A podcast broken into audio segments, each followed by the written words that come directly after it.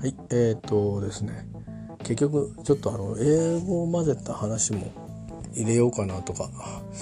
思ってさっき撮ったりしたんですけど何度か撮ったんですけどうん。まあちょっと日本語だけでやることにします。はい。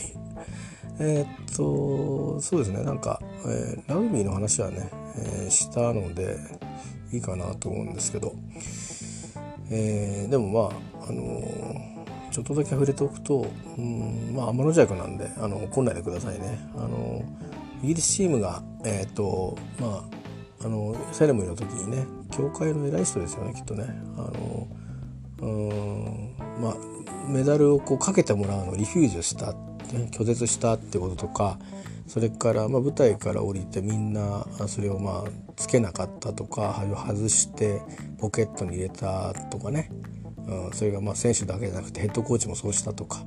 まあ、いろいろそれが母国のあのイギリスメディアも 含めて、えー、批判をね、えー、しているような話とか、まあ、日本のメディアもそうなのかなうんとかいうのがありましたけどまあそれはそれはあの、うん、多分あの言ってることは間違ってないんだと思うんですよね。えー、あの態度としてね取るべき態度として、えー、良くないっていいか悪いかって言ったらそれは良くないでしょうし善か悪かって言えば悪なんでしょうけど善か非かって言えば稲なんでしょうけどでもなんかまあこれサッカーだとねサッカーの試合だとちょっと思ってください。サッカーの試合のワールドカップの表彰式皆さん覚えてます？そこまで見てます試合。あの、えー、我々を見ていただくと分かるんですけどあのほとんどねあのなんかねパニッシュメントですよ。あのされてることは。だって優勝チームの表彰があってで準優勝チームの表彰があってでまあ一番ちょっと印象的だったのがメッシがあの勝てなくてですよ。あの MVP に選ばれた回があったんですよね。そういうもんなのかどうか分かんないんですけどでもあからさまに前に言いましたけど、まあ、メッシはももらいたくないよな みたいな感じでだからもらうとこになってるからずっと立って待ってるわけでしょ。でもらって別に笑うわけでもないじゃ何にもないという、まあ、喜ぶわけいかないしねまあね。やったみたいなこと言うわけいかないじゃないですか。うん、まあそういうのもあるし。でそれが終わってまああの優勝チームがドッカーンとこうやってわーってやるのをやっぱやるわけですよね。で脇で結局じゃあ私帰ろうっつって もう早く帰ってシャワー浴びてもう早く宿舎帰ってもう静かにしようみたいな。うまいもん食おうぜ。肉食う肉みたいな感じなわけにいかないんですよ。あれしばらくいなきゃいけないんだよね。会場になんでか。ぼわっと。だからこの間のラグビーのワールドカップもそうですけどみんなね南アフリカのチームはわーってこう特攻でドーンってやってる時にイギリスの選手たちはそれを見てるしかないわけじゃないですか。ね あれも罰みたいなもんですよね。いやでもあそこまでなんか負けたからっつってなんかあんなあの正直あの他のチームや普通の試合だったらね普通の試合そのいわゆるうんまあセミファイナルまでの試合だったらお互いを称え合うとかってこうあるじゃないですか。でだけどなぜかそのファイナルだけは、まあ、一応ななんかこう握手したりとかってはあるけどその後のそのセレモニーから先っていうのはもう歴然とこう分かれるわけだから、うん、なんかもうちょっと解放してあげてもいいんじゃないかなって僕思うんですよね。うん、だそういうこともあるからそのあのメダルをこう受け取ることの意味っていうのは、えー、いるんだっけっていう気になっちゃうんじゃないのかなと思うんですよ。あの敗者には敗者の気持ちってものがあるから別にほらだって彼ら犯罪者じゃないからさあのただ負けたっつうだけで試合に勝てなかったっつうだけでなぜなぜあんなにあのコントラストがはっきりした映像の中にあの収,、ま、収められなきゃいけないんだろうというふうに僕はテレビで見てやっぱつくづく思ったんですよ。サッカーの時も思うんですけど、うん、なんかねあのそういう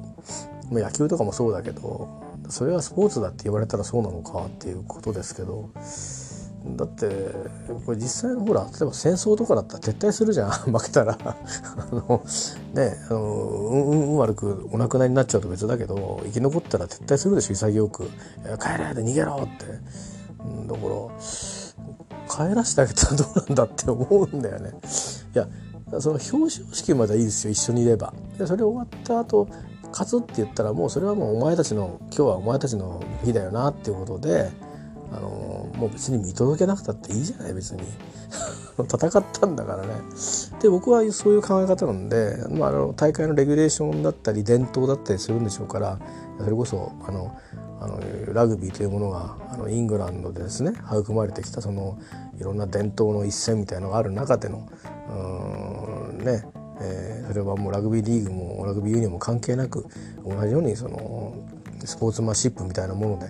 えー、ちゃんとあの勝ったあの相手のチームを称えるためにいなきゃいけないっていうでも拍手したりするわけでもないからねちょっと違和感があるんですけど、まあ、そういうことなんであの僕は気持ちは分からんでもないなと思うんですよね。多分ヘッドコーチがねつけなかったのは多分メンバーがつけてなかったからじゃないかな。ていうかそれをそこまでここまで来てそれを強いるほどもうあのエディさんももう無粋じゃないってことなんじゃないですか。それは悔しいだろうなって思ったんじゃないの？だからあの日のその、えーと、イングランドはちょっと様子がおかしかったですよね。あの南アフリカが、うんと、完全に止めきってたのかっていうとうん作戦で止めてたわけではなかったですよね。ただあのまあシンプルに強かったっていうのはあるんじゃないですか。あのえー、南アフリカのチームがとりわけトリッキーなことをするしてなかったと思うんですよ今大会って。っていうかもともとトリッキーなことをするチーム考えちゃうチームでもないのであちょっと時々今日ねなんか機械の調子が悪くて止まっちゃうことがあるのでなんかねもしかしたら無音状態と判断すると瞬間があるのかもしれない。えー、なのでねシンプルに強かったというだけだと思うのでだからちょっとイングランドとすると逆言ったらなんか策を浪してたわけでもないしなんで負けちゃったのかなっていうのがいまいち僕も見てて分かんなかったんですよね。まあ、前半は点数の差ことなかったけど勝ってるような感じでもなかったですよね。なんかギリギリ防戦してるっていう感じだったですしで結構後半はまあフラストレーションもあったんでしょうねいらない反則もちらほらあってああいうのもこう試合の流れを悪くしてっちゃったところではあると思うんですけどでもそれがなかったにして何か攻め手にかけちゃったかゲームプランを遂行できなかったあところがねあったんで、まあ、そういうフラストレーションもきっとあったんだろうなと思うので、えー、いうこともなんかもしかしたらその本当の理由をエディさんは知っていて、え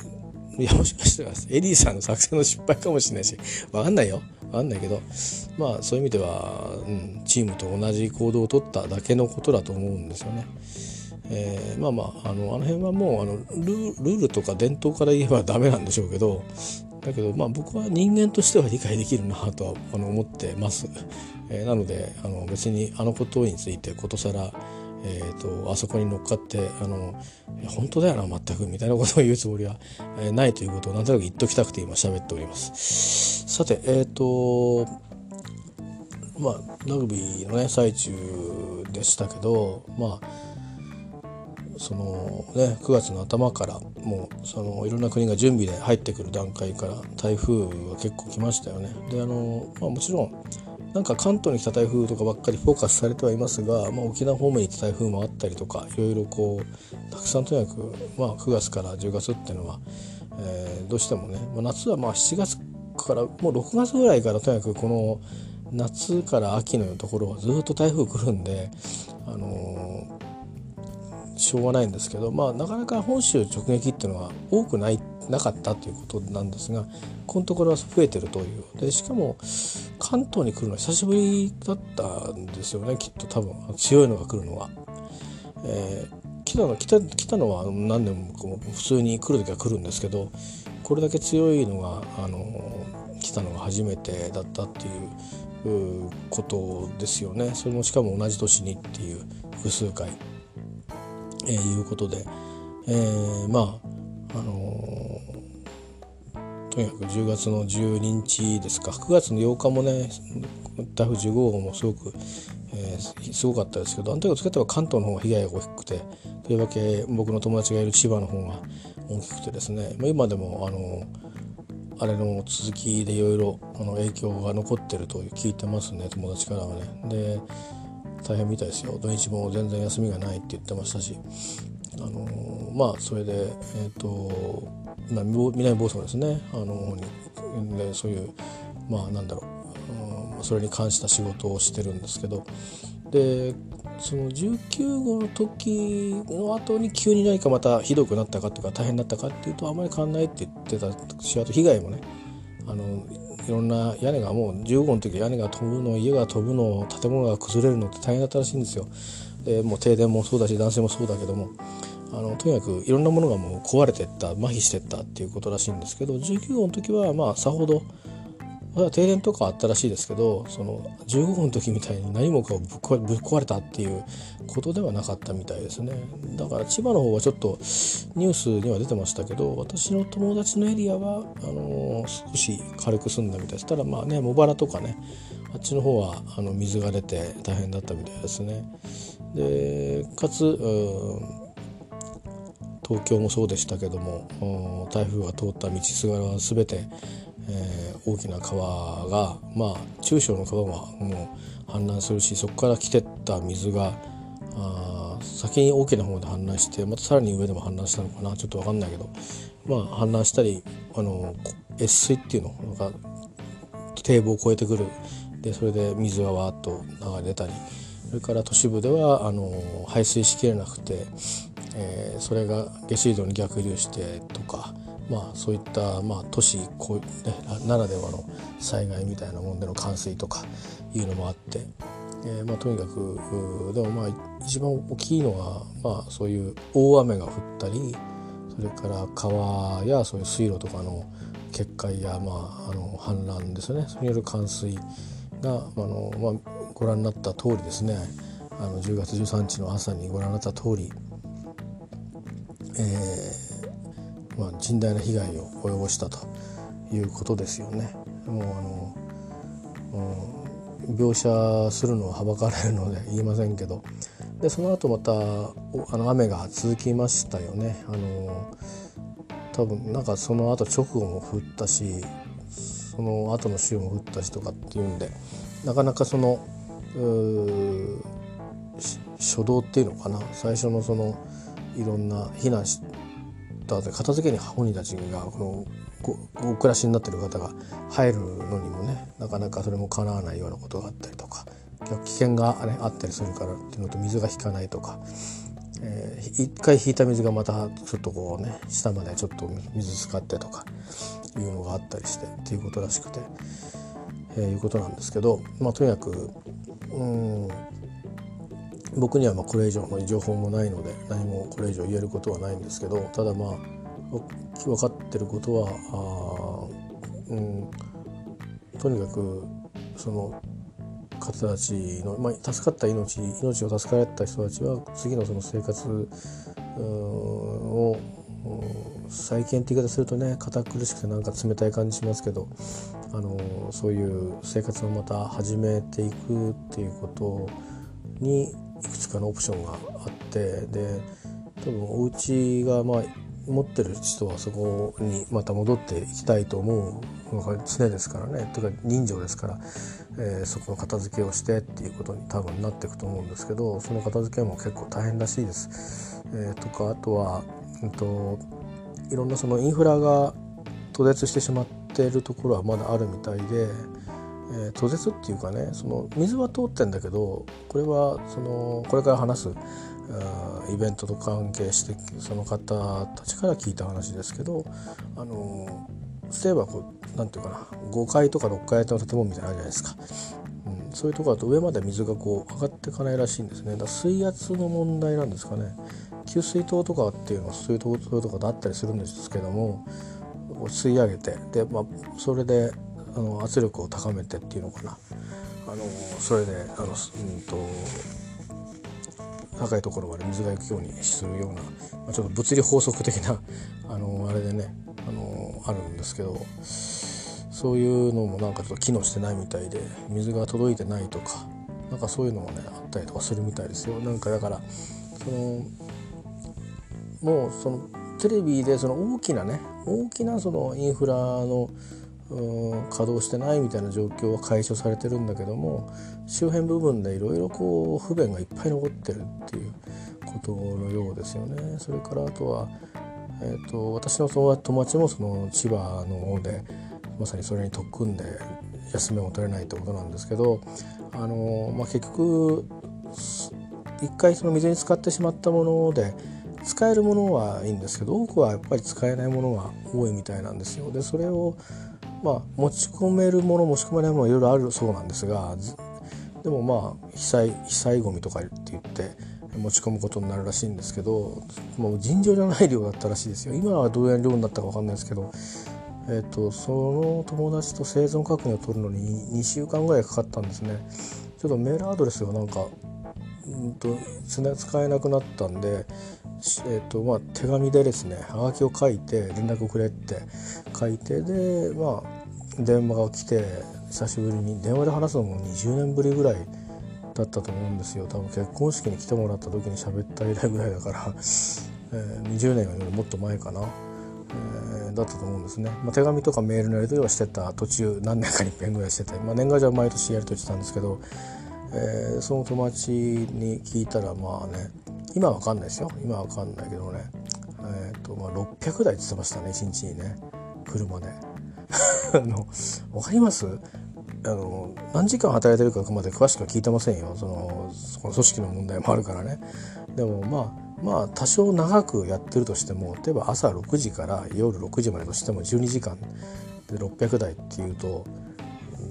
何て言うんですかその1時間に50台とか来るんでしょ？だって食事とかまともに取る時間ないっすたもんね。1時間に50台ってことは1分に1台来るってことですよ。ね。だから列になってる。いやいやいやいやって感じですよ。で僕はそれどうすんの？ってそのいや申し込まれた方はどうなんの？っつったら分かんないっすだからね。いやもちろん彼がその監督者の立場がないからかもしれないけどいやそれさそれすら聞いてないからね分かんないんだけど。あのまあそれが多分19号ではひどくならなかったとは聞きましたけども、えー、そうは言ったってねあの結局持ち合うっていうかその処理が周辺のところできなかったら近くのできるところで持ち合うっていうことであのあるらしいんですよね。それはまあこの間外房の方に19号で被害が出たので、うん、内房の友達の方は内房の方なんでさすがにそこまで、うん、持ち込まれるのか分かんないですけど、まあ、でももしかすると内房の中でもあのなんていうかなその助け合うっていうところであるのかもしれないんでそうなるとねなかなか、うん、大変ですよね。それからその後どうなったのか分かんないんですけどね。収まってればいいんですけど置き場所もそこだけじゃ入んなかったらね多分処理するまでのまた前工程があるはずなんですよきっと。何でも焼いちゃえばいいやっていうわけじゃないんでしょうからあの多分仕分けもあるんでしょう。とりあえずはとりあえずはまあ集めるけど。一応じゃあ金物はこっちとかやってると思うんですけど。で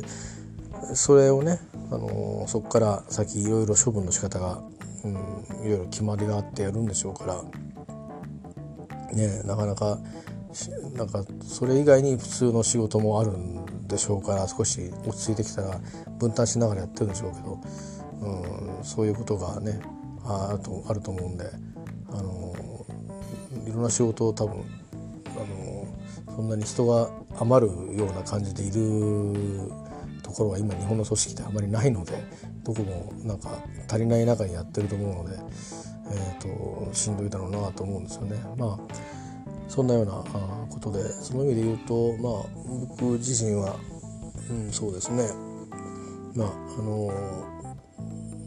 自身のねあの健康状態は必ずしも幅あのはかばかしく合ってる。ない状況で変わりませんし、えー、まあそうですね。新しい仕事の方はまだ出入り上みたいなことしかできてないし、えー、まあ、でもそれはそれでそれ以上のことはあんまり望もうかなって気はしていないので、えー、もうあれなんですよ。あの正直あの別に向上心がないわけじゃないですよ。ないんですけどあのそういうわけじゃなくてあの局面がねもう変わったのでね。あの別にあれなんですよ。なんか目覚ましい活躍をここから期待されてるわけじゃないんですね。あの、はい、あの安定した仕事を期待されてるだけなので、えー、役割がねあのそれだけ変わってるっていうことなのであの期待されてるっていうかね、まあ、チャンスを与えてやってるっていう形与えられてるっていうだけだと思った方がいいんですよね。えー、あのまあ、だからたまたまそんなにドラスティックにと来ないと思いますけどシンプルに言えばいつクビになってもおかしくないぞぐらいな あの状況だ一般の会社なら多分そういう状況なんだと思いますね。あの立場的にね1年ごとになんかそれこそ契約をしてみたいな、まあ、そういうわけではないので今のところはまだうんまあでも分かんないですよねこの後はねいろいろ制度もいっぱい変わってるんですけど多分そのたまたまそれにあのそれを指示されたりしてないだけで、えー、今後どうなのかちょっと分かんないですけどでもまああの今までとは違うんだなっていうのはまあ1ヶ月ぐらい経って1ヶ月もう2ヶ月に入ってるんですね。あの、えー、少しこう、まあ、受け止め受け止めるっていうか、まあ、気づ気づくっていうさすがにね、うん。あの、まあ気づくっていうか言葉にできるようになってきたっていう言い方が正しいのかな。分かってるんだからねもともとね。あのなんでなんだっていう、うん、それはまあまあまあ大きな流れは理解はしてたんですけどまあ、自分にね直接それがすぐそう関わってくるっていうのは思わなかったっていうのはまあありますけどね、まあ、それ自体は別に体調が悪くなったことの、うん、原因直接原因ではないんですけど、まあ、それも切実なことが原因なんですけどね、まあ、でもあのしょうがないですなこれは。えー、あの何ですかねあのなんかこうなんかいろんな大きな出来事が起きた時にあのそれをね何でもないと思う人とうん何でもないくないんだけど対応できる人と対応できない人とうんあるいは対応できなくて壊れちゃう人と。あるいは対応できなくなっていなくなっちゃう人といると僕の場合は後ろ側に2番目なわけですよね。対応できなくて壊れちゃう人なんで、えー、それは別にこれに限ったことじゃなくて、えーと、今までもずっとそうだったんだと思いますけどね。仕事で一回し病気をしてからはね。えー、だけど、あの壊れないようにっていうことでその手前で SOS を出して、えー、調整をしてきたんですけど、まあ、今回の場合は SOS を出す余裕もなく あのけ、えー、決定から先にこう突きつけられたんで、えー、壊れちゃったっていうことだと思いますね。あのまあ、壊れちゃったっていうか、まあ、まあ病状があの悪化したと急激に悪化したということだと思いますね。えー、しょうがないですよねそればっかりは、まあ、人から非難されても、うん、あなたそう思うんだねっていうしか言えないからね、僕自体は別にいろんなものは何か指を失ったりとか何かしてるわけじゃないから外からはねなかなか見えない。外から見れば普通に、何の何の不足があるんだみたいな感じにしか見えないと思うんですけど、えーただまあ現実はそうではないので、えーと、だけどそうは言ってもじゃあつっていつまでも家にいるわけにもいかないし、えー、だし稼ぎに行ったら行ったで、えー、ねあのそれなりには稼いで帰ってこなくちゃいけないしというのもあるし、うん、まあとにかく、やってることも簡単なこともあればあの難しくはないんだけどなんかこう今一つこういろんなことがパッとこう分からない中でやってることも多かったりするんですけどね。でもまああんまりそのそういう現場でのいろんなことはもう気にしないようにしてるっていうか気にしてる余裕がないので気にしてこれ以上壊れちゃうとね本当にあの仕事を失っちゃうんでねそれは最悪避けなくちゃいけないことなので一番。そこはずるくいかなくちゃいけないなと思ってるのであのできないですっていう言うしかないなと思ってもそれは宣言しちゃってるんでねもう調子悪いですと。あの良くなりましたか？って言ったら良くなってませんって。もうきっぱり言うことにしてますんで嘘ついて頑張ってもしょうがないんでね。あの嘘ついて頑張ってあのっていう時代はもう終わったのですよ。あのもし言うにしても。言わなかったですけどね、えー、若いもっと若い頃かな。うん嘘じゃなくてそれは踏ん張るっていう意味でね。だけどもう今は踏ん張れ無理して踏ん張る、うん状況にないのでね。踏ん張った。らだからあの do or die の状況に追い込まれちゃうからあのなんだろう、うん、やっぱりそこはちょっとうまくやらないとなと思ったりしているところですよ。うん。まあ、私なんかせいぜいそんなもんっていうことなんで友達の仕事なんかを聞いてるといやいやしんどいよなと思うんでね。しんどいよななんて偉そうに言ってるってことは俺はまだ余裕があるのかなってちょっと思ったりもするんですけど、うん、まあそれはあのまた違うところでね今自分がこの体を悪くし体っていうのかな心身を悪くしてる私というんじゃなくて、まあ、あの長く久しくこう付き合いのある友達を思ってるっていう部分で、えー、だから言える思えるのかなとは思うんですけど、うん、いつもね自分のその今の状態から照らしてなんてあのそこと連動は常にしませんからね。なんかそうじゃないですか。だからそれこそ寝込んでる人だって「あ頑張ってね」って言ったり言ってくれたりするじゃないですか。それと同じ感覚で僕自身は傍から見ると何の病気にも見えませんけど自分自身はまあまだねあの病んでる最中で。だけど友達にはあの無事でいてほしいって思う気持ちを持つっていうのはこれはとっても普通のあの人として普通のことだろうなと思って。えー、そこには躊躇がないんですよね。なんか応援なんぞがこんなこと言っていいんだろうかみたいな。そういう悩みは全くみじみじにも思いませんので、まあ、そういう感じでね思ったりしてるんですけど。でもまあまああえて言うならその友達よっか俺はまだ環境面ではね自分はまあうまくちょっと今んとこうまくないけど環境面では恵まれてる立場にいるんだからなっていうふうには、ま、そういうふうにはそういうふうには思わなくちゃいけないなとは思ったりしてますけどね。さて、えっとまあ、その話とは直接絡まないんですけども直にはね僕の個人の話とは、えっと、昨日あの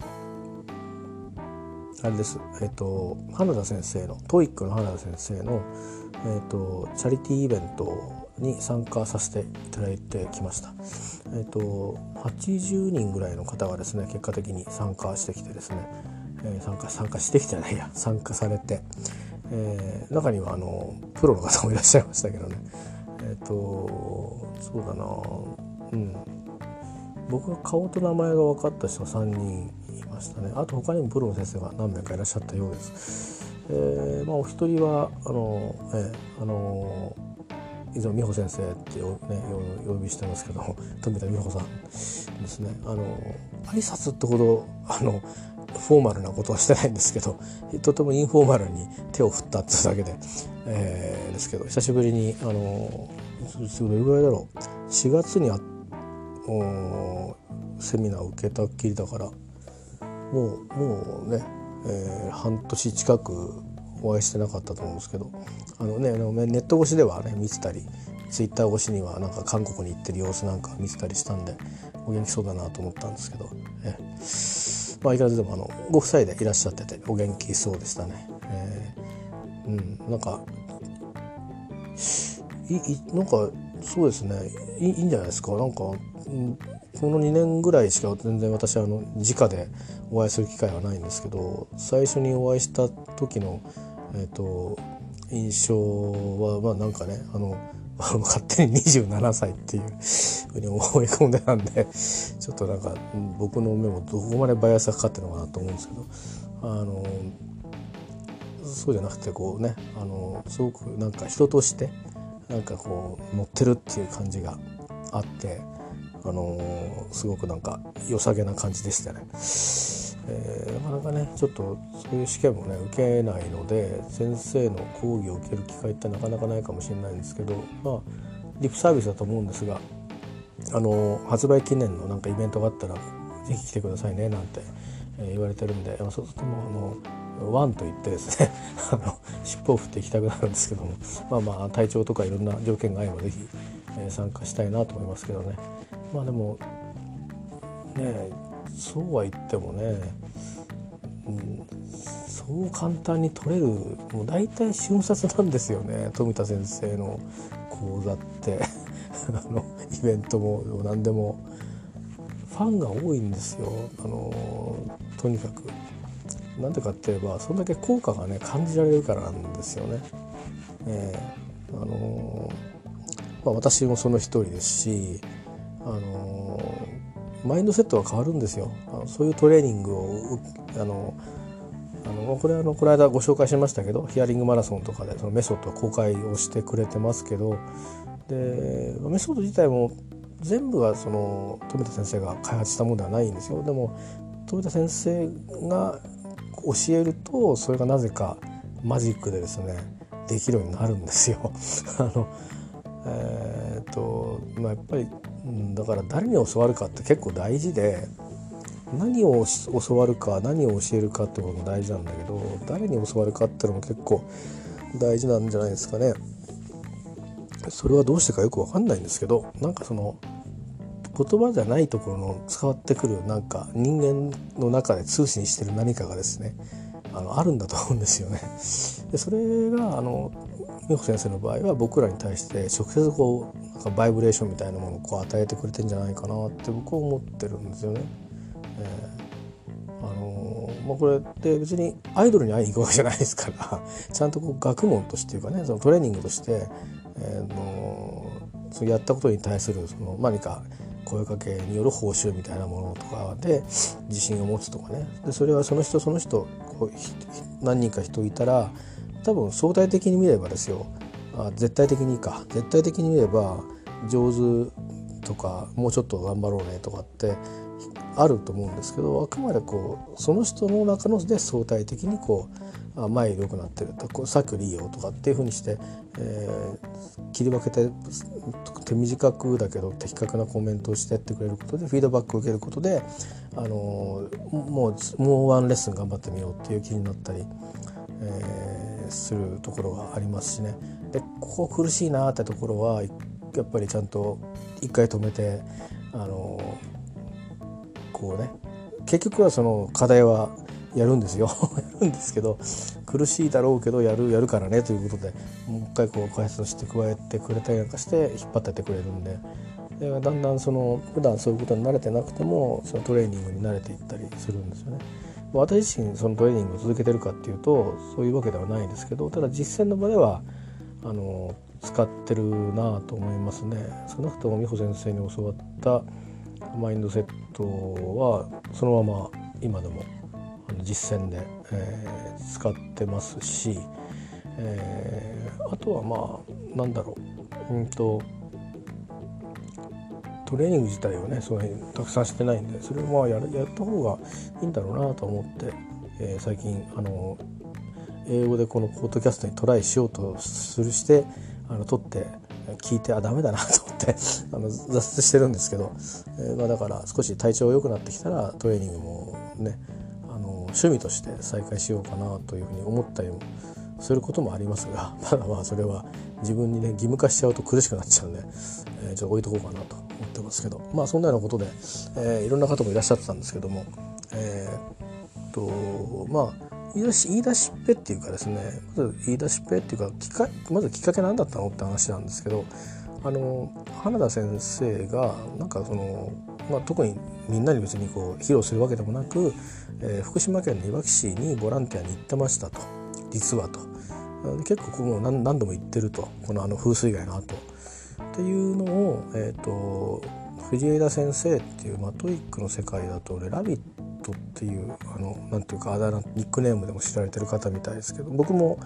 えっ、ー、と花田先生のそのチャリティーの時に、えーと、拝見しているのとあとその先生の教材持ってますね TOEIC の。うんまあ、昨日もちょっとその教材使ってなぜか花田先生が教えてましたけど あの、えーと、があ見ててあと八島先生ってあのサラリーマン特急っていう、えー、特急シリーズで、えー、有名ですけど、えー、がもうボランティアに行かれたということなどをまあまあ見ててで、まあ、実はなんかヒーロー前田先生もあの花先生と一緒先生と一緒に、えーと、一緒に行かれたそうですけどね。八島先生は別に普通にあの自分で単独で行かれたそうなんですけど、えー、ヒーロー前田先生はあの花田先生と一緒に、えーと行ったみたいですけどね、えー、まあそんなような、まあ、そういう状況があってこれあの毎年4月にその東日本大震災の、えー、復興を支援するチャリティー、えー、イベント TOEIC のですねやっぱりこういうセミナーを花田先生が主催していってでそれを臨時でやったらどうかってことを藤田先生がおっしゃったそうなんですね。でただそうややったらいいじゃないかってそう簡単にできるもんじゃないんだけどもそれがまあいろいろ話が巡り巡ってですね、えーと、そのイベントっていうのはいつもあの特急シリーズの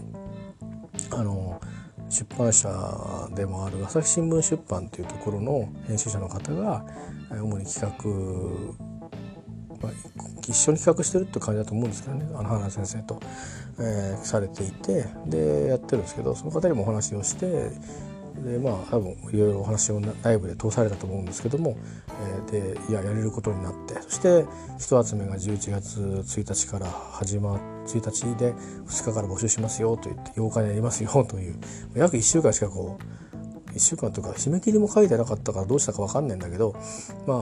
まあほぼほぼ1週間あるかないかぐらいの期間でわっと集めてやったという割には定員100名に対して80名ということで、まあ、相当な人が集まったということですね。で僕もあの11月2日から応募だったんですけどちょっと忘れちゃいまして応募あのこれこれは行こうと思ったんですよね。えー、っていうのはどうしていいか分かんなかったのがあってそのいや確かにこれ別にいわきだけじゃないんですよね被害を受けてるところはたくさんあるんですけどうん僕の中ではこれ東日本大震災に匹敵する災害だなっていうふうに思っていて原発のことがなかっただけでね、えー、だって見るからにあの水に浸かったお家にはすぐ住めないじゃないですか。で直していかれたりいろいろされると思うんですけど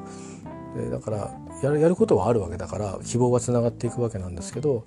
でもねあのいろいろ失ってるものも多いと思うんですよ。えー、それは一言じゃ言えませんけどとにかくそういうことだと思うんですよね。でまあそういうことが起きてるんだけどだから何かしたいなっていうか思うんだけど今自分にできることはすごく限られてるのでうんそうするとまあドネーションとかって考えますよね寄付とかってでもいろんな寄付団体みたいなのあるんだけど、うん、なんかこうどこにどうしたらいいんだろうとあんだけいろんな地区でこうなってるからこう決めに決めきれないっていうかね感じもあって変な話ですけどね。えー、でまああんまりちょっとそのぼわっとした状態でいたんですけどそのイベントの話が来た時にあこれはいいかもしれないなって思ったんですよね。あの僕は今英語の勉強はもう卒業多分まあ使う意味で使う必要に迫られて覚えなきゃいけないことも多分たくさん出てくるのでだんだんに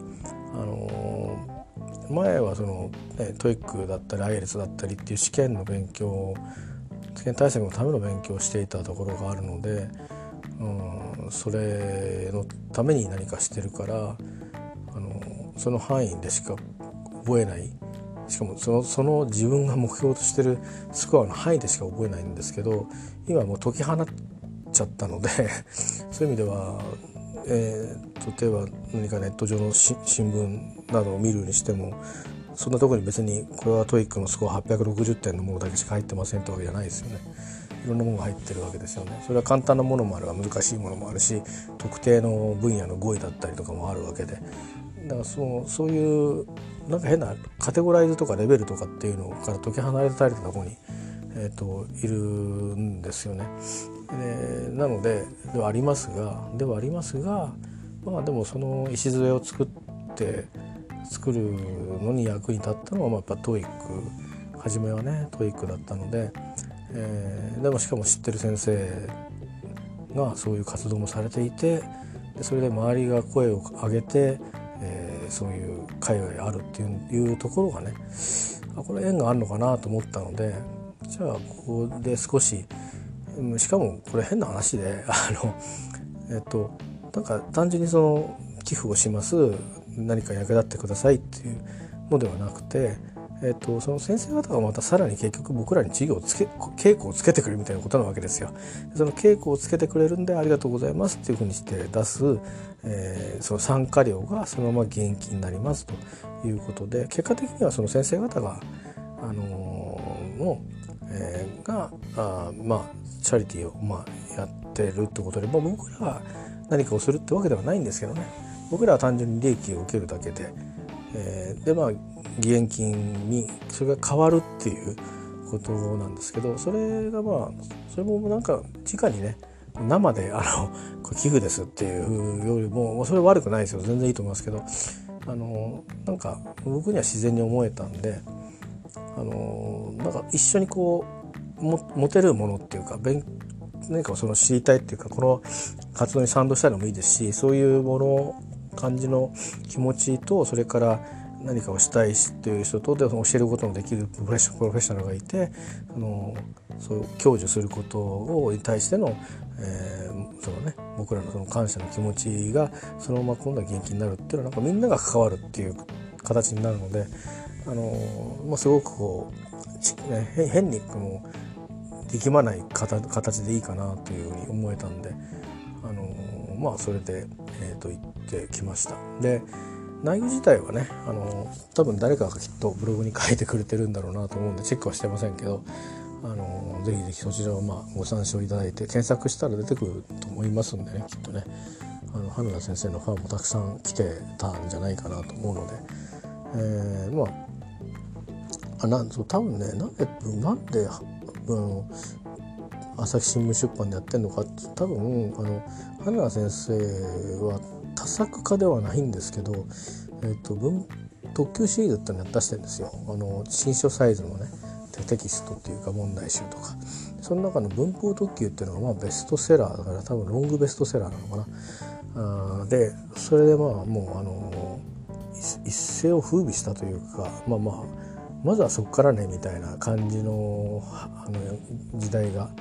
今もそうだと思うけどあるあったんですよ。で僕も遅ればせながらそうで僕は文法特急から入んなかったんですけどね実はね。あの長文が苦手だったんであの神崎先生のあの読解特急から入ったんですけどその後に文法特急はいいよっていう話に誰かから聞いて、うん、で特急シリーズ全部漁ってたっていう時期があって最初は広間先生の究極シリーズやってアルクさんの方やってそれから特急シリーズに入っていってみたいな。感じの変遷を経て。でそれから公式問題集っての知らなかったんですよ。それが公式問題集っていうのを知って。でこの3つぐらいまで大体教材が揃って、えー、まあ、やって点数をこうやってて。であのー、今、まあ、なんかパッとしないなと思って早川先生のセミナーを、ね、会社経由で受けたり自分で受けたりとかってしながらあのまあいろいろそこからティーズにつながっていって英語ラウンジにつながってて今日に至るというかい至ってやめちゃったっていう あの不思議な経緯なんですけど、えー、まあいうことでね。でもね久しぶりに TOEIC のだから勉強してないでしょ？勉強してたのも一番最後に勉強したのは IELTS なんで、えー、それも自分でも模試を解いたりしましたけどあの British Council に行ってたんですよ。だから英語でうん、あの当然英語だし授業は。であと学び方もその IELTS を British Council が教えてるやり方で教えてるのででどっちかって言えばまあディスカッションしながら多かったかな。うん、考えその場で考えてってなんでこうこうなんだみたいな話一応間違えさせるっていう感じね合ってる人もいれば合ってるんだけどまあ、そういう感じでやってましたんで、えーと、ライティング以外はみんなライティングはそのテスト宿題になるんですけど、うん、でもしかも僕はあのジェネラルを受けるのにあのアカデミックのコースしかないので ジェネラルのコースってなかなかないないそうなんですだから宿題であのみんながあのパイチャートとかね円グラス見てこれはこういうことを意味していてとかなんとかっていうのを僕だけレターを手紙をねねあの E メールじゃないですよ。レターですよ。書くみたいな それだけ違ってあとはエッセイ書くとか論文ですね短い論文超短い論文、えー、とかってやっててそういうのも言ってたりしたんですけど TOEIC の勉強してないんですよ全然。うん、で試験は受けに行ったり行かなかったりし始めてたんですねその頃ね。でだんだんもう申し込むんだけど行けない行かないみたいなちょっと無駄な時期もあって。えー、もちろん行くつもりで申し込んだんですよ。だけど当日になるとやっぱりねあのなんかあ今日ちょっとお腹痛いからちょっといや行かないとかみたいな感じに あのなんかあの学校行かない子みたいになっちゃってあの行かないっていうか、まあ、僕はそうだったんですけどあのなんかとかなんか急に当日になると調子が悪くなっちゃうっていう私ですけどそれも。で、えーと、そんな感じでですね行かなくなっちゃったんですよね。でもう受けるのやめまして、えー、無駄だしね、それからそのそこに行くまでやっぱり考えてるわけですよね、でなかなか準備する気にもなんないんですよなかなか。だけどあるんだな試験なっていう変な気持ちになっちゃうから結局 身に入んないから全然。でまあそれもあってで TOEIC の方はですよこの間の英語の勉強卒業しますっていう話と別に TOEIC の方はもうずっと前にあのもう受けるのが中断中止しちゃったんですよね。またちょっと時期見ていこうと思ってとりあえず今年はもう、うん、受けなくていいかなぐらいな感じ。受けても別に TOEIC 用の対策はしないでえー、まあ IELTS 用というかケンブリッジとかそういう対策をして、えー、あるいはいろいろ普通に実用をしていく中で身につけたものでだけで勝負してみようかみたいな感じで考えてましたね。まあ舐めてるっちゃ舐めてるのかもしれないけどでもそれが僕にとっては自然なんでね。別になんか満点取ろうとかっていうことじゃないので 満点取ろうとかっていうと多分そんな対策じゃ絶対無理だし900点取ろうとか800何十点取ろうって無理だろうけど別に今どどれぐらいあるの俺点数みたいなそれぐらいでいいやって思ったんで、えー、やめちゃったんですけど、えー、という中でも久しぶりに、えーと、 TOEIC のね文法もう昨日文法問題多かったんだよね。パート5の問題が最初にやって最後も加藤先生が作ってくれたいらっしゃらなかったんですけどね。これこのためにってことで新しい問題を30問用意してくださってそのうち20問現場で、えーと、やりました。途中ちょっと声が通れまし飛びましたね。えっ、ー、とまあ、パート5の問題が多めだったかな。でパート6とあとえっ、ー、とパート2もやったんですよね、えー、八島先生がやってくれたんですけどこれがねあの5問用意されて結局今2問2問とか2台っていうかなあ2セットっていうかだけになっちゃったんですけど解説がいろいろあったりとかみんなでやってるの意外とあの時間かかったりとかって。でもこれはねかん見てみれば簡単な音なんだけど全然聞こえなくて あのまあ手話とか入ってたり音節の数が、うん、実はもっと短いからとかっていうのがあるんだけどあのそうですね本当に。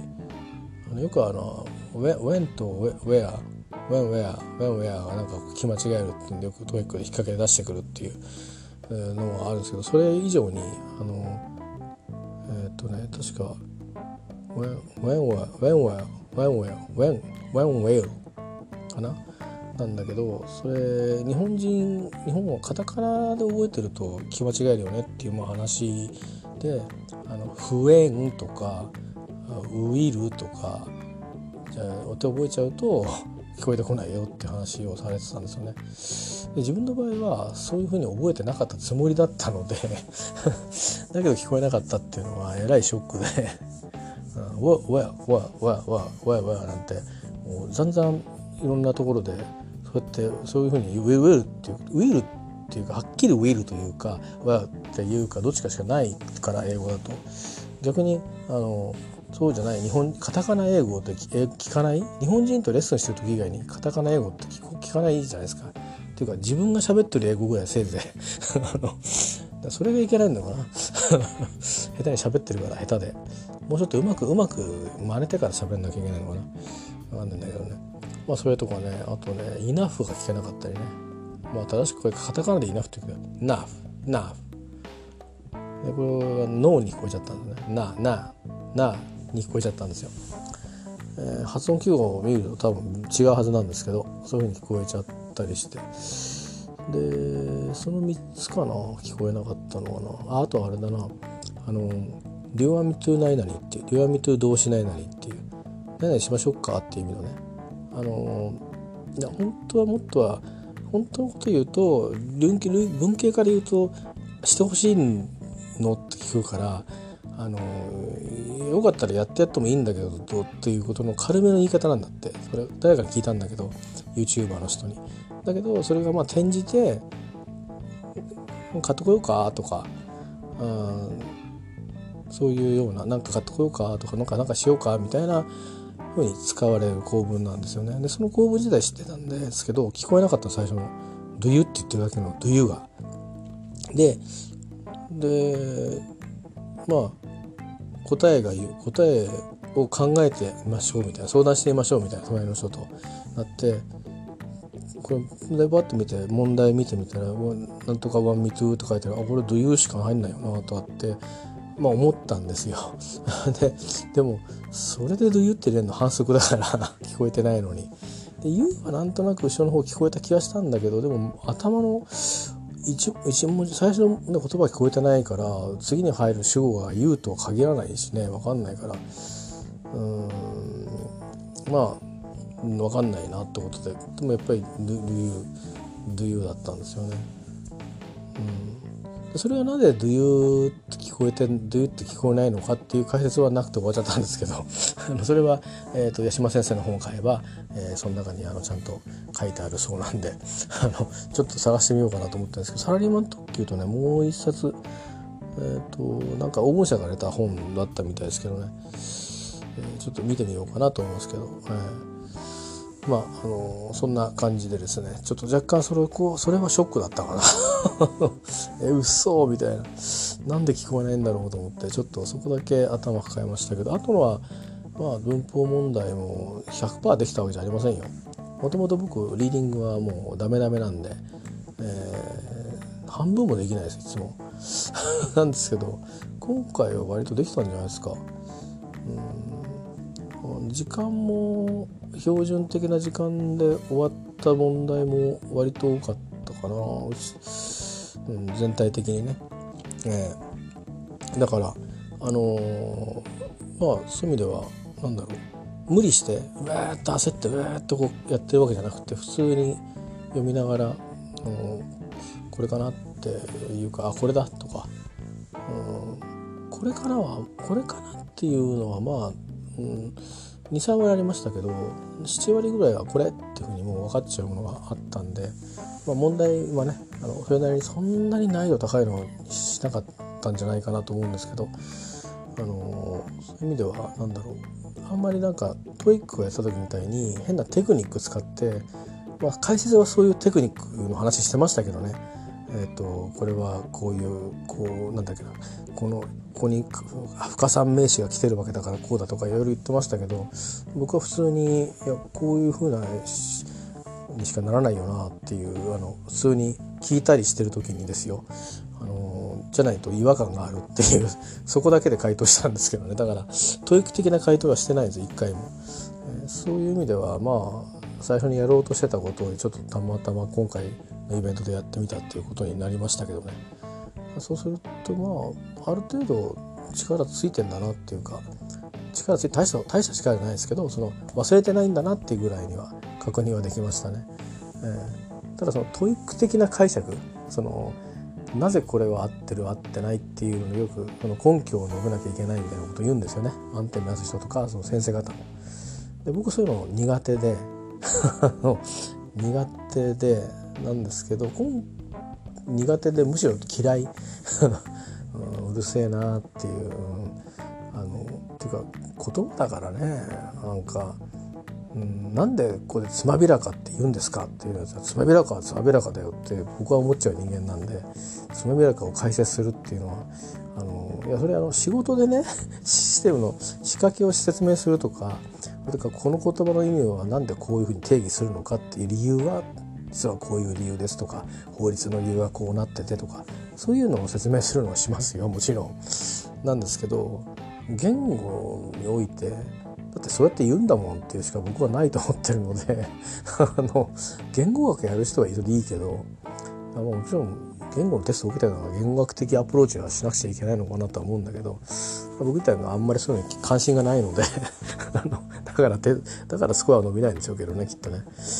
うん、ていうかまあ使使っちゃった使っちゃう方にしか関心がないので今は。あの、うん、聞くとか、うん、書くとか。でそれで合ってればそれでいいので別に。あのここの「あ」はとか、うん、ここの「S」はとか。ね、なんかそういうのは別にどっちでもどうでもいいやっていう感じなのでそういう意味ではちょっとあの 参加したしているたのアティチュードとしてですね、あの少し僕はふさわしくなかったかもしれないんですけども、まあ、でもあのもう少し手こずるかなと思ったんですよ本当に勉強してないので TOEICの問題形式もそうですし内容も。私ボキャブラリーも全然 TOEICの勉強はしてないので、えー、ありましたけどまあまあでも英文を読むのはあの一発で読めた全部読めたやつと一発目ちょっとあここ読むのつらいっていうのがいくつか発見もあったのでそれは良かったですね。なんかカンマの並列とか苦手みたいですね自分がね、えー、関係詞とかはっきりと分かってる方がファーッと読みやすいんだけどカンマが引用なのかその何か形容詞的に働いてるのかっていうのが分からない、えー、と場合のに結構英語読むスピード落ちちゃうんだなっていうのが自分で分かったりとかして発見はいろいろありましたしまあよりも申し上げましたけどあのトイ TOEICの先生がよくやるまあ TOEIC先生っていうか普通に文法の解説をする時にやる、えー、文法的ね解釈。もうあの昨日は割と素直に聞けてだから聞けるように変わったんだな自分がというのは思いましたね。だからなんか TOEICの時に問題解こうとして一生懸命それの傍らでそういうことも一緒に覚えようとしてそもそもの基本語彙分かってない文法分かってない上に回答回の正解の根拠がこれであるみたいな3つを覚えなきゃいけないってすごく辛かったんですけどまあそのどっちかって言えば語彙の方は限られているもののまあ分かること分かんないことをまず分けられていてでじゃあ分かってるものじゃなくて分かんなかったものの,、えーと、その根拠を聞くっていうふうにしてどうも頭がうまく働いたみたいでですね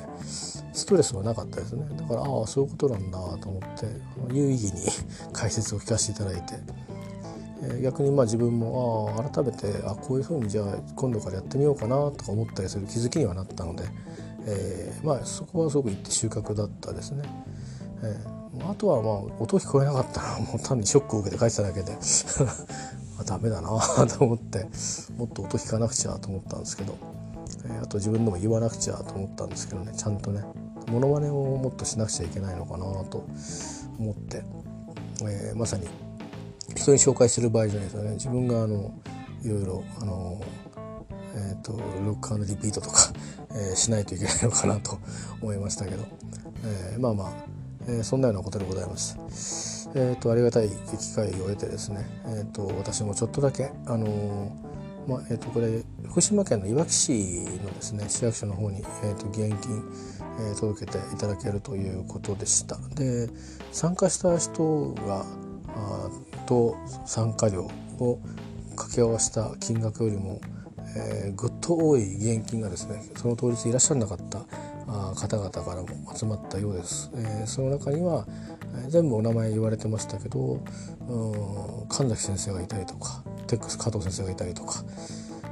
神崎先生に至ってはなんか会場まで来て あのお持ちになって、うん、あの夜くれたから俺は帰るわっつって帰ったそうなんですけどかっこよすぎるだろうともう最初からくれてますみたいな。まあまあね神崎先生来ちゃうとね何もしないって帰るわけに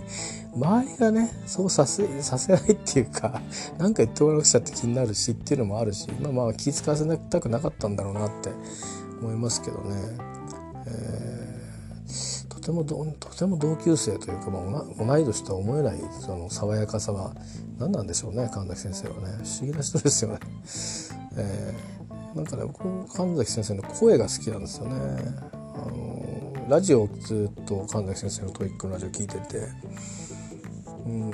あと音楽の趣味もだいぶ違うんですけど別に僕シナリーも好きじゃないし嫌いじゃないですよ。嫌いじゃないけどあのハマったりとかしてないから分かんないんだけどでも神崎先生が紹介してくれると素直に聴けるみたいな。なんかそういうのがありません？好きな人が紹介してくれるとあの好きになるっていうか。シナリーもまさにそれで、えー、結構ねあの、まあ、パンクも結構好きなんですよね。そこは割と合うかな。やっぱり同じ時期にイギリスとか好きだった人は近いものがあるかもしれませんけどね。まあ、そんなような回でそういう意味ではあの多分当初の目的も達成できたんじゃないのかなと思いますし私にとってもいい機会になりました。えー、っとねなんか相変わらずバラッバラな話だけして終わっちゃいましたけど今日ねもう何度も何度も撮ってるんですよね。いい加減ちょっと一旦これで おしまいにしたいと思います。で明日はなんかもし何か言えそうな元気が出てきたら何か言いたいと思いますけど。またねあのウィークデーが始まりますんで、まあ、ゆっくり休もうかな。部屋の片付けもしなくちゃなと思ってるんですけどね。えっ、ー、とまあ今日ちょっとあの昼間テイスティングなんかして遊んじゃったんで、まあ、ゆっくり休みます。